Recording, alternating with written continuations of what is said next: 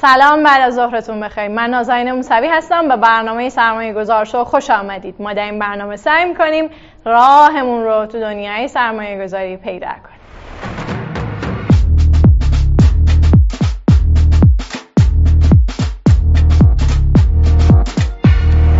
هر جا هستین حال دلتون خوب باشه. امروز می‌خوایم در رابطه با صندوق های اهرمی صحبت بکنیم. در واقع خبری منتشر شده مبنی بر اینکه صندوق های اهرمی قرار به بازار بیان و یه تفاوتی وجود داره بین این صندوق ها و اون چیزی که ما در بازارهای جهانی تحت عنوان هج فاند ها می‌شناسیم. امروز می‌خوایم درباره این قضیه بیشتر بدونیم و ببینیم مناسب چه کسانی هست برای سرمایه گذاری امروز همراه میسم فدایی مدیر محترم نظارت بر نهادهای مالی سازمان بورس و اوراق بهادار هستیم برای اینکه در این رابطه برامون توضیحاتی رو ارائه بدن. آقای فدایی به عنوان اولین سوال اصلا صندوق های اهرامی چه هستند و مناسب چه کسانی هستند به نام خدا عرض سلام و ادب و احترام دارم خدمت شما و بینندگان محترم. صندوق های اهرامی یکی از انواع صندوق های سرمایه‌گذاری سهامی هستند که با عنوان جدید در بازار سرمایه ایران معرفی شدن محل قولی تاسیس و حالا شروع بحث صندوق های اهرمی از پروژه سهام عدالت شروع شد. خب سهام های عدالتی که معمولا دارای ارزش ذاتی بسیار خوبی بودند شرکت های تامین سرمایه در صدد بر اومدن تا سفارش های سرمایه گذاران مستقیم عدالت رو پاسخ بدن و خریداری بکنند در همین راستا شرکت تامین سرمایه لوتوس پارسیان در دیماه سال گذشته پیشنهاد تأسیس یک صندوقی رو داد که این صندوق دارای دو نوع واحد سرمایه گذاری بود که پس از حالا کارهای مقدماتی مطالعاتی که انجام شد قانونی و مقرراتی که انجام شد طی شیش ماه گذشته این صندوق به تصویب رسید و آماده بهره برداری مدیران صندوق ها هستش. این صندوق های فدای مناسب چه کسانی هستند آیا عموم مردم کسانی که مثلا ریسک پذیری بالاتری دارن یا پایینتری دارن؟ آیا تفاوتی وجود داره؟ بله. این صندوق دارای دو نوع واحد سرمایه گذاری هست. یه نوع واحد های سرمایه گذاری ممتاز و یک نوع واحد های سرمایه گذاری عادی. واحد های سرمایه گذاری عادی دارای یک کف و سقف بازدهی مشخصی هستند که مدیر صندوق با تایید سازمان بورس در صندوق اعلام می‌کنه. به طور مثال میگه مثلا بین بازه 20 تا مثلا 22 درصد کف و سقف بازدهی یونیت داران عادی است. پس بنابراین سرمایه گذاران ریسک گریز می‌تونن واحد های سرمایه گذاری عادی این صندوق ها رو خریداری بکنن و بالعکس در صندوق در واحد های سرمایه گذاری ممتاز ما هیچ کف و سقف بازدهی نداریم و بازدهی شناور هستش. حالا وقتی که صندوق یک پورتفوی رو به قولی مدیریت کرد و عملکرد پورتفوی به نحوی بود که اگر بازدهی پورتفوی صندوق کمتر از حداقل بازدهی یونیت داران عادی بود از دارایی ها و از بازدهی یونیت داران ممتاز کم میشه و به یونیت داران عادی پرداخت میشه. اما اگر بازدهی حاصله صندوق از حد اکثر بازدهی unit داران عادی بیشتر بود بازدهی مازاد به unit داران ممتاز پرداخت میشه. بنابراین unit داران ممتاز در این نوع صندوق با استفاده از منابع unit داران عادی یک اهرم و لوریجی رو می‌گیرن که می‌تونن بازدهی بالاتری رو داشته باشن می‌تونید به ما بگید حد اکثر اعتبار یا حد اکثر اهرمی که در واقع در این صندوق ها وجود داره چقدره؟ به ازای هر یک واحد unit ممتازی که صادر میشه دو واحد unit عادی منتشر میشه. یعنی یک سرمایه گذار می‌تونه دو برابر پورتفوی خودش اعتبار بگیره که می‌تونه به جذابیت و اهرمی بودن این صندوق ها افزوده بشه. خب ما یه موضوعی داریم تحت عنوان hedge fund ها در بازارهای جهانی. من می‌خوام بدونم آیا روال در واقع روال این صندوق ها شبیه همون چیزیه که ما در ایران داریم یا با همدیگه تفاوت هایی دارن؟ نه خیر تفاوت دارن. هج ها بیشتر بر روی ابزارهای ریسکی مثل option و future و forward سرمایه گذاری می‌کنن. اما پورتفوی اصلی صندوق های اهرمی همچنان سهام اثبات شرکت های بورسی هستش و سازوکاری که وجود داره بیشتر به لورج ETF هایی که توی دنیا معروف هستن شبیه هستش که با یک اهرمی دارندگان یونیت های ممتاز می‌تونن بازدهی کسب کنن. و ما چطوری می‌تونیم این واحد ها رو خریداری بکنیم؟ یعنی باید به خود مثل همون خرید صندوق های سهامیه یا روال دیگه ای داره؟ این نوع در این نوع صندوق ما دو نوع واحد سرمایه گذاری داریم. واحد های عادی که دارای کف و سقف بازدهی هستند از طریق فرایند صدور و ابطال حالا یا به صورت حضوری یا به صورت اپلیکیشن های سرمایه گذاری قابل خریداری هستند اما یونیت های ممتاز که دارای کف و سقف بازدهی نیستند و دارای خاصیت اهرمی هستند در بازار به صورت ETF قابل خریداری هستند که از شبکه کارگزاری برای خرید اونها میشه استفاده کرد.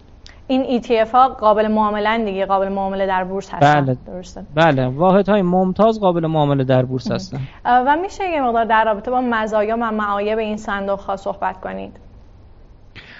ارز کنم خدمتون در خصوص مزایای این صندوق ها اولین مزیتی که وجود داره بحث اعتبارگیری یونیتداران ممتاز در این نوع صندوق ها است. در صندوق های سهامی فعلی بیشتر از 5 درصد پورتفوی سهام امکان اعتبارگیری وجود نداره. اما همونطور که ملاحظه فرمودید به اندازه دو برابر یونیت های ممتاز یونیت عادی وجود داره که می‌تونه یک اهرم خوبی رو برای دارندگان پورتفوی یونیت داران ممتاز ایجاد بکنه. دومین مزیتش این هستش که اعتبارگیری در این نوع صندوق ها در داخل بازار سرمایه انجام میشه و هیچ نیازی به رجوع صندوق سرمایه گذاری به شبکه بانکی یا شرکت های کارگزاری وجود نداره. بحث بعدش بحث تصویه اعتباری هستش که گرفته میشه. معمولا در اعتباری که توسط کارگزاری ها داده میشه دو تا موضوع بسیار به چشم می‌خوره. یکی حجم محدودیه که یک کارگزار می‌تونه به یک نهاد حقیقی یا حقوقی اعتبار بده که معمولا صندوق های سرمایه گذاری به دلیل معاملات کمی که دارن و های کمی که دارن و داره پورتفو استیبل تری هستن اعتبار کمی توسط کارگزاران پرداخت میشه. و دومین موضوع بحث تصویه فصلی اعتبارها هستش که با توجه به اینکه یونیت های عادی به صورت کانتینیوس توی بازار وجود دارن پس هیچ نیازی به تصویه اعتباری که توسط این صندوق ها در قالب یونیت عادی گرفته میشه وجود نداره. این از مزیت های اصلی حوزه اعتبار اعتبارگیری در این صندوق های اهرامی هستش. از لحاظ بازاری در ببینید در بلند مدت معمولا بازدهی پورتفوهای سهامی و صندوقهای سهامی بیشتر از نرخ بهره بدون ریسک بوده و عملکرد صندوقها در به طور اوریج در سالهای گذشته شاهدی بر این مدعا هستش. پس بنابراین وقتی که این صندوق ها در بازار سرمایه تشکیل میشن و بازار ارزندگی خوبی داره. مثل همین روزهایی که درش قرار داریم و با توجه به نوسانات حالا بحث نرخ ارز و اینها بازار روند مثبتی به خودش گرفته. اگر یک سرمایه گذاری بیاد در صندوق های اهرمی سرمایه گذاری بکنه می‌تونه با یک لوریجی کسب بازدهی بکنه که اگر سرمایه گذار سرمایه گذاری صبوری باشه و پورتفوی که مدیر صندوق در صندوق خریداری می‌کنه دارای ارزش بنیادین باشن قطعا در بلند مدت بازدهی های چند برابری رو می‌تونه برای سرمایه گذاران داشته باشه. از اون طرف آقای فدایی اگر بازار مثبت نباشه یا روند نزولی داشته باشه با توجه به اینکه شما گفتین تصفیه به صورت فصلی صورت می‌گیره آیا این می‌تونه خودش در واقع یک خطر یا ریسکی باشه برای اون سرمایه گذارانی که خیلی هم در واقع ریسک پذیر نیستن؟ نه عکسش رو خدمتتون عرض کردم. ببینید در اعتباراتی که کارگزاری ها میدن به واسطه حالا صورت های مالی سالانه ای که میدن و باید اعتبارشون رو صفر بکنن مجبورن به کسانی که اعتبار میدن این رو تصویه بکنن. اما در صندوق های اهرامی این موضوع وجود نداره و اعتبار به صورت مستمر و ممتد در اختیار صندوق هست و نیاز به تصویه های فصلی که اثرات منفی هم رو بازار داشته معمولا وجود نخواهد داشت. از کی ما می‌تونیم امیدوار باشیم که بتونیم در این صندوق ها سرمایه گذاری بکنیم؟ تا الان ما یک درخواست به صورت واقعی به سازمان بورس ارائه شده یکی از نهادهای مالی که از طراحان این نوع صندوق ها بودن سه نهاد مالی دیگه هم مذاکراتی کردند و یکی از نهادها حتی پورتفو مد نظرش هم شبیه سازی کرده و انشالله من فکر می‌کنم طی دو الا سه ماه آینده بتونیم اولین صندوق اهرامی رو در بازار عملیاتی کنیم. خب حالا اگر ما بخوایم بعد از اینکه این شرکت ها اومدن و مجوزهای لازم رو گرفتن و صندوق ها در واقع راه اندازی شدن سوال اصلی اینه که چطوری باید بین اونها انتخاب بکنیم؟ معیار ما برای انتخاب صندوق های اهرامی چه خواهد بود؟ یکی از معیارهای جدی که وجود خواهد داشت بحث شاخصهای ریسک هست. با توجه به اینکه این صندوق خاصیت اهرامی داره درصد بتای یک صندوق بسیار مهم هستش. معمولا صندوق های سهامی که در سالهای گذشته دارای بتای بالاتری بودن در بلند مدت عملکرد خوبی داشتن. اما در صندوق های اهرامی باید توجه داشته باشیم که همونطوری که سودش می‌تونه چند برابر بازده یک صندوق سهامی عادی باشه زیانش هم می‌تونه همین شرایط رو داشته باشه. پس بنابراین از سرمایه‌گذاران محترم خواهشمندیم در این نوع صندوق ها حتما شاخص ریسک رو در نظر بگیرن دومین موضوع بحث performance صندوق performance مدیر صندوق در سایر صندوق های سهامی تحت مدیریتش هست که حتما track بکنن. هر مجموعه که دارای مجوز فعالیت سبدگردانی باشه می‌تونه متقاضی این صندوق باشه. اما باید توجه داشته باشیم که وقتی ما می‌خوایم سرمایه گذاری بکنیم باید حتما عملکرد مدیر صندوق در سایر صندوق های سهامیش رو هم مد نظر قرار بدیم. یعنی حتما اون کسی که مجوز صندوق های اهرامی رو داره اون مدیرش حتما در یک صندوق دیگه هم داره یه عملکردی داشته که ما باید این دوتا رو با هم دیگه مقایسه بکنیم در نهایت. قطعا. قطعا. ما یکی از بحث هایی که توی مجوزدهی صندوق های اهرامی خواهیم داشت بحث بررسی عملکرد مدیر نسبت به شاخص بورس در دوره های گذشته هستش که حتما باید مدیر صندوق دارای یک عملکرد مناسب با این سطح ریسک قابل قبولی باشه. خب گفته میشه که این صندوق ها اولین نوع صندوق ها هستن که همزمان از دو تا سازوکار صدور ابطال و انتقال مالکیت واحد های سرمایه گذاری استفاده می‌کنم من می‌خوام این عبارت اصلا به چه معناست؟ همونطور که عرض کردم این نوع صندوق دارای دو نوع یونیت هست. یونیت های عادی و ممتاز. یونیت های عادی با سازوکار صدور و ابطال که در صندوق های حالا درآمد ثابت بیشتر رایج هست وجود داره. یعنی به صورت صدور و ابطالی مبتنی بر NAV انجام میشه. اما واحد های اکویتی بیس یا ممتاز در قالب ETF هستن. یعنی ما یک صندوقی داریم که از دو کانال جذب منابع می‌کنه یک کانال بحث بازار سرمایه است و یک کانال بحث صدور و ابطال از طریق مشتریان حضوری و اینترنتی. موضوع دیگه اینه که واحدهای عادی این صندوق ها تحت عنوان تضمین قرار مورد استفاده قرار بگیرن. میشه بفرمایید این به چه معناست؟ همونطوری که عرض کردم واحدهای عادی حداقل و اکثر بازدهیشون مشخصه. یعنی انگار یک کالوپوتی بر روی یونیت های یونیت ها وجود داره.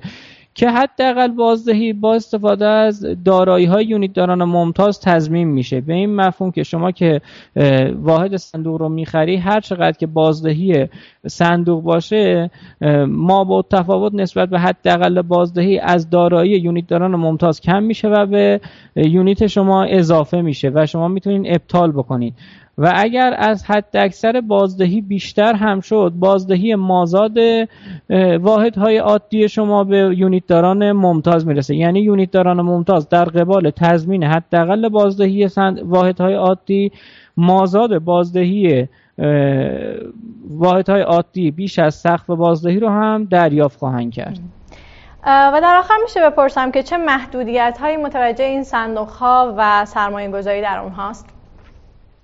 محدودیتی از ساید سرمایه گذاران وجود نداره. فقط یک محدودیتی ما خواهیم داشت با توجه به کنترل ریسک این نوع صندوق ها ما نیازمند دو تا موضوع هستیم. یکی بحث بررسی عملکرد مدیر صندوق در صندوق های سهامی و دیگر صندوق هایی که داشته تا الان و کانال های جذب منابع خوبی که باید داشته باشه. و بحث دوم هم پورتفوی پیشنهادی مدیر صندوق برای بحث مدیریت این صندوق هست که تا حد امکان پورتفوی دارای ارزش بنیادین و ریسک کم باشه. درسته. آیا نکته دیگه هست که بخواین اضافه بکنید؟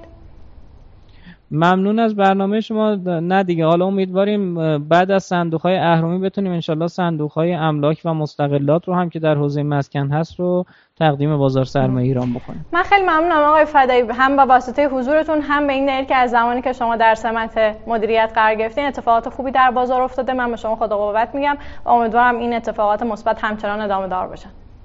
زنده باشین ممنون از لطف شما. تشکر. خب در رابطه با صندوق های اهرامی صحبت کردیم اینکه مناسب چه افرادی هستن اینکه بعضی از اونها در واقع با سهام ممتاز دارن بعضیاشون عادی و هر کدوم از اینها مناسب یک سری از افراد هستن. به نظر می‌رسه که افرادی که ریسک گریزتر هستن باید سهام عادی رو بگیرن و اون کسانی که یونیت های عادی رو بگیرن و اون کسانی که ریسک پذیرن یونیت های ممتاز رو بگیرن. و صحبت کردن که در واقع این ارتباط به چه صورته و هر کدوم از اونها چه بازدهی رو برای سرمایه گذاران به وجود میاره.